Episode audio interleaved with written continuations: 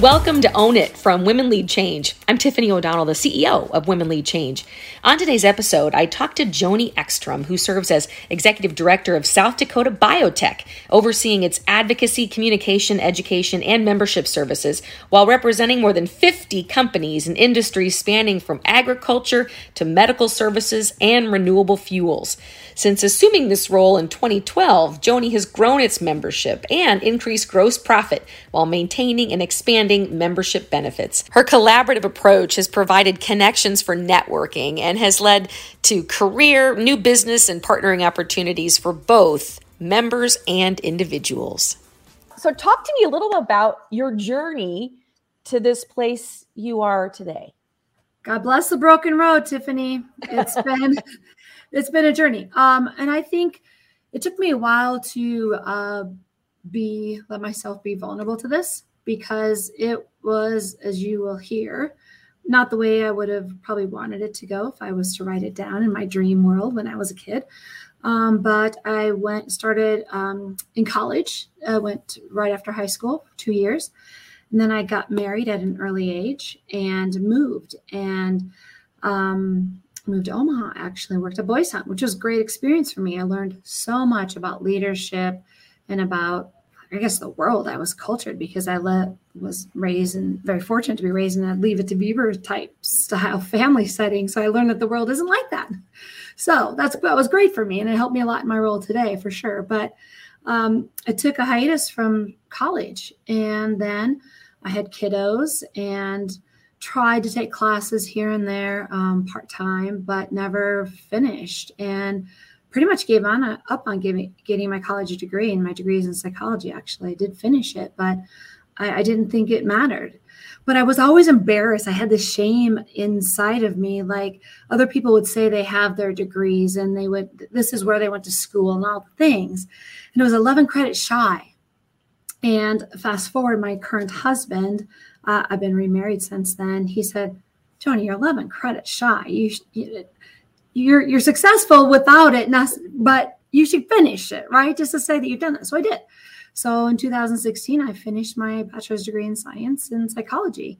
And I, I'm very proud to say that. I talk with students, work with students all the time. And when I'm in front of them, um, I always before said I'd studied psychology, and now I can say I have a bachelor's degree in psychology. So it feel it's amazing how that feels, and it will it change the trajectory of my uh, professional career? Probably not, but it really feels good, like it's an accomplishment, and it was very much um, a piece of embarrassment for me before. So I haven't talked about it until recently, which is I'm like, what's wrong with me? I need to help people realize it's okay. Like you you should finish the things and don't be afraid of your dreams. So so that's kind of where I'm at in in terms of my education and how I ended up here. Um, I was a stay-at-home mom for many years. Um, I don't regret that. That was wonderful. I loved it.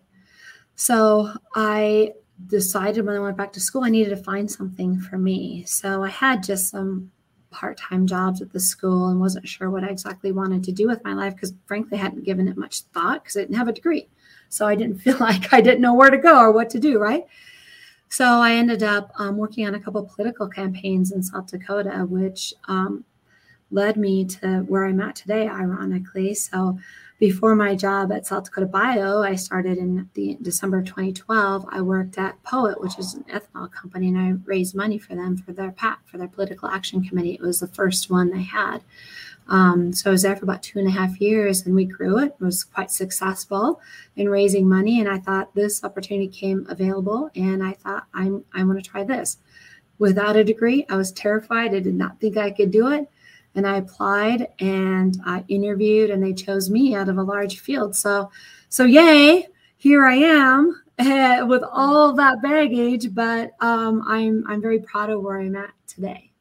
Absolutely, Joni, what a great story, and and I have no doubt that um, there are people listening who you know that resonates with for sure. And it sounds like a lot of those barriers you were putting on yourself. Oh, it wasn't anybody sure. else saying you can't no. do this or you shouldn't do this. It was just Joni saying that to Joni. Totally. No one else knew. It's not like something that you go around saying. Like most people don't announce their degrees, right? You don't know all of that. You don't. But not only that, you don't know the shame, right? Because you have a smile on your face. You go to work. you sound confident and and I was. All those things were were very much me, but there was just something that was missing. And so it having that final puzzle piece made me feel very accomplished, even though I was in my mid 40s. I do love that. And the word shame, I guess I never really thought of it like that, but that's what you felt. Absolutely. Everyone else around me had that. I, in the my job, I work with PhDs, and everyone has not only just an undergraduate and an advanced degree. And oftentimes now it's like, gosh, I only have a, an undergraduate. I'm like, nope, Joni, stop it. You're not doing this to yourself. Why are you saying this? Ah. So it, it is a different world with the people that I work with. So I, I was always in front of me, which is why I think it made me a bit more conscientious also. But um, it really was that thing. I would I would have regretted it had I not actually had encouragement from my support system around me to to go ahead and finish. So. For sure. Uh, a good friend of mine who's a CEO of a, I mean, multi billion dollar company, when I moved into the Women Lead Change CEO role, I was around people like you that had, I mean, all they had MBAs, they had all these, um, you know, graduate degrees and were so accomplished. And I said to her, you know, I really feel like I should go back and get an MBA. And she just, I mean, again, CEO of super successful companies said, well, why would you do that? And I said, well, there's just like some accounting that I wish I knew more about. And she said, oh my gosh, take a class. right. take a class. Because at that point, I think I probably was, I don't know, late 40s, maybe even 50. I don't know. But she's like, really? Tiffany, with your experience, you think you got to go back and, but you do. You can get so caught up in that it, it, we can, and it's too bad. But you know, hopefully, I can share my story with others and realize that it's okay that you should live your dream and and keep going. And sometimes it's okay to take gap years uh, to get to where you want to be. Uh, eh, I'm yeah. glad my children and my daughter, at least, uh, has has she took a couple gap years, but she's about to graduate, so I don't have, don't have to coach her up for the next 20 years at least. So that's good. And it sounds like you are in a role that you really love, which I think is also why you've been so successful. Can you tell us a little bit about about what you're doing now? Gosh, what I do is so interesting and fun because I work with all different kinds of companies. So we're South Dakota Biotech's a trade association. We have a little over 50 members, mostly in the biotech industry. But really, my job is to meet with our member companies and say, hey, what do you need? Where are you at? tell me about your company. How can we be a resource for you? So um, it could be anywhere from look, we're we're about to do a Series A raise and we're going to you know raise money, one to five million dollars, or could be, gosh, I can't find the right patent attorney or the right law firm here locally. Can you help me find someone that can fill that gap for us? So it just could be anything. It could be you know we can't find the workers that we need. Can you help us? Find uh, some more experienced people that might be interested in moving to South Dakota. So it's really fun because in one phone call, I could be talking to the president of Sanford Research, and the next phone call, I can be talking to the my board uh, member that's VP of Innovation at um, Poet. So it's it's the whole spectrum.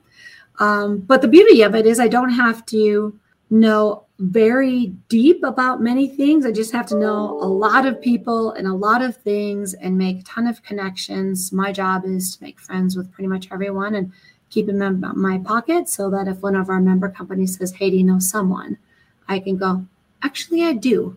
Let me connect you. And that's fun to watch because then they connect and get the resource that they need so they can be successful. So it's really, I mean, gosh, why would I ever leave this job? This is great. Mount Mercy University was founded in 1928 by a group of bold women intent on breaking barriers. Inspired by the Sisters of Mercy, Mount Mercy is committed to fulfilling their mission to expand abilities, equip you to lead with purpose, and empower you to accomplish your goals. Mount Mercy offers graduate, accelerated, and traditional programs to people from all walks of life. Their forward thinking, future focused approach puts you on the path toward success. Mount Mercy University the future is female. Their past was too. Discover more at mtmercy.edu. It's interesting because you say psychology major and you're in a bio, you're, you're running a biotech operation. Well, you're connected to biotech. Kind of launching off of our last conversation, um, was there ever a moment where you thought, "Why would I? Am I capable of doing this? It's biotech. What do I know about biotech?" Gosh, I knew nothing about biotech except POET is our member company, and I had understood biofuels and the importance of the environment and renewable energy and that. So, actually, my teammate at POET was a board member of South Dakota Bio at the time. And he really encouraged me. He's like, Joni, this is really a fit for you because I had started the POET PAC and we'd been there, you know, over two years and had been as successful as I thought it, it could I mean, obviously we can you can raise more money, but we got it all set up basically. So I was looking for the next challenge, and he knew that, and I appreciate him uh, um, kind of pushing me in this direction. In fact, I told him no several times, and finally he's like, dude, you got to do this. like, you're missing an opportunity, but just please apply for me. So I did. Um, and, and, I'm so thankful for that because I, I would have been terrified to otherwise, because you're right. I didn't take any of the sciences. I actually did take some of the sciences. psychology is a science. Um, but I love to learn. And really, my job is nothing to do with science. There are some PhDs that are um, other state affiliates because there's all all states have um, in the U.S. have a state affiliate of National Bio that's based in D.C. and few of them are PhDs, and they are just run theirs differently. They can't connect with the members quite as much. So really, I think psychology fits this role perfectly because I work with all different kinds of people, and you I spend most of my day, if I'm working with a certain demographic of people, coaching them up to want to to if it's a startup company we're going to teach you how to talk to investors. If it's heck even throwing a mixer where we have a bunch of different people that don't know each other that are primarily introverts not all i don't want to put them all in that category but don't love or feel comfortable doing that to get them to come first of all and then get them to have fun so, you know, all I have to do is bring my pom poms out and I'm the cheerleader. It's like, it's just like, you should meet this person and here's why. And then they just start talking in their own way. And I say, I'm out of this conversation because I no longer understand any of your words. So then I leave. So it's fun. I, I think that actually my degree lines perfectly with this role. And we hear it so often that, um, you know, we do sort of need that nudge, that nudge from someone to say, you may not believe you can do it, but I so believe you can do it and do it. And you actually said no a couple times, which mm-hmm. is what a great story. And here you sit.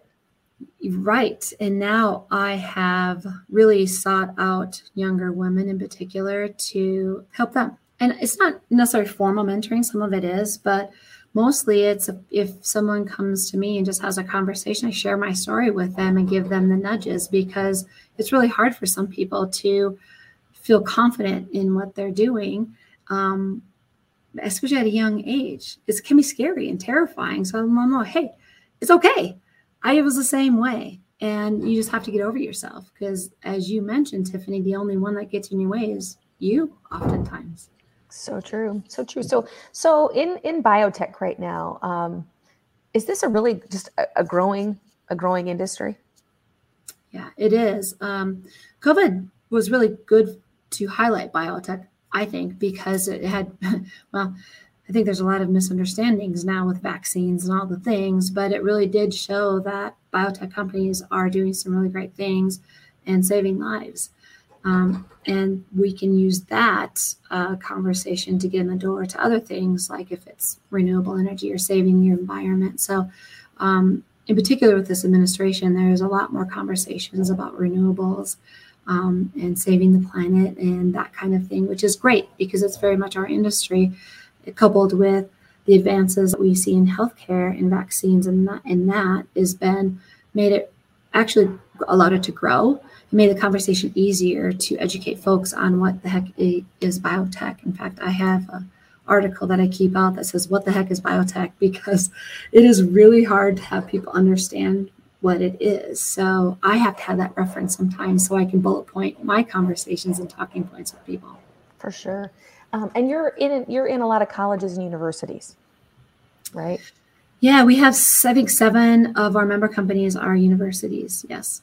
And why is that so important? Well, students need help figuring out what they want to do with a career. And oftentimes a student will go into, let's say, a biology major, microbiology, and think they're going to be a doctor. And either they don't get into med school or things change and shift. And we open up their eyes, especially an undergraduate, and say, hey, you like science? There's a whole bunch of things you can do with science. Come take a look at some of our companies and see what they're up to and what they're doing. Maybe this would be of interest to you. Or maybe someone, you know, is an MD but really wants to work on the bench on the lab and doesn't want to be patient facing. And so they can do that, that, and they can see how that works. So um, that's a big part of what we do is talking to students and letting them know career, career options. But also um, from the industry perspective, it's hard to work with universities sometimes from an industry perspective because um, they don't know what to ask of them. They don't know how to use them how to utilize them. So we can be the go between to say, hey, this university has this equipment or they have specialist faculty that are working on these projects. I think it might make sense, or maybe it would fill a need that you guys have and, and connect that way. So really um, universities is a big chunk of what we do, actually. We had a conversation on the Own It podcast with Dr. Jose Marie Griffiths, um, who talked a lot about. Isn't she's great? She's, oh, I love her so much. She's amazing. I mean, so so cool. Yeah, she talked a lot about getting women into STEM careers. Do you have a special eye on that? For sure. And I think we're starting conversations with Girl Scouts because they have a mobile STEM mobile and we want to help them find places to go that uh, they can take their STEM mobile, but yet partner with industry so industry can say, come on in, ch- check out the lab, right? So we're, we're, we're starting those conversations and really hope in, within the next year to be more deliberate with those, um, hopefully, connections that we can make. Uh, definitely, there is a need for all kids being in STEM, but in particular women, to think it's okay and to see other people like them doing this. Uh, we're really lucky, I think, in South Dakota. There's a lot of really great women leaders in STEM. Jose Griffith is one. Um, uh, Ashley Podhradsky, who's on my board at Works at Dakota State, is another with a cyber uh, camp that she puts together. I mean, we're very blessed to have some pretty incredible STEM female leadership here. And so, absolutely, that's a, a, definite goal of ours. And my board has been challenging me to, to think of ways that we can do that. And they're willing to help too. So, that's what makes it great. It is just a part of your paradigm there. You do have some incredible women running things. We do. It's pretty awesome. We uh, do. When you think about your, you know, your special talent, your uniqueness, and the Own It podcast, we always ask, you know, what is what is your superpower and how do you own it? You know, whether that's something that you always thought was a superpower or something that's just kind of emerged that you see really as something that sets you apart and makes you really good at what you do. What would that be? I love this question because it makes me uncomfortable to answer it because I think in, oftentimes women don't like to say how great they are about certain things. And so it's a reminder for me to ask those young women that I'm talking to this question. So I'm going to take it from you. I think my superpower is the ability to connect with people and have them trust me because I think that's the basis for any sort of relationship is to be able to trust and that um, they can count on me and have a high level of integrity. And so, without me building those relationships based upon trust, that I won't lead them, I won't sell them, I won't take them down a path that I don't think is good for them, and that it's always reciprocal. So if if I'm going to help you, if I'm going to ask something of you, Want to make sure that you get out of it what you need, even if it's a sponsorship. It's like these are the companies we have here you should sponsor because I think these would be really good connections for you. I'm happy to make introductions along the way. That builds trust and that deepens the relationship that they have with me. Therefore, the association it translates into to my work as well. So I think that would be my superpower. Joni, it has been such a privilege and a pleasure talking with you today. Thank you for taking time out of your crazy busy life for us. Hey, Tiffany, thank you so much. This has been awesome. I sure appreciate it.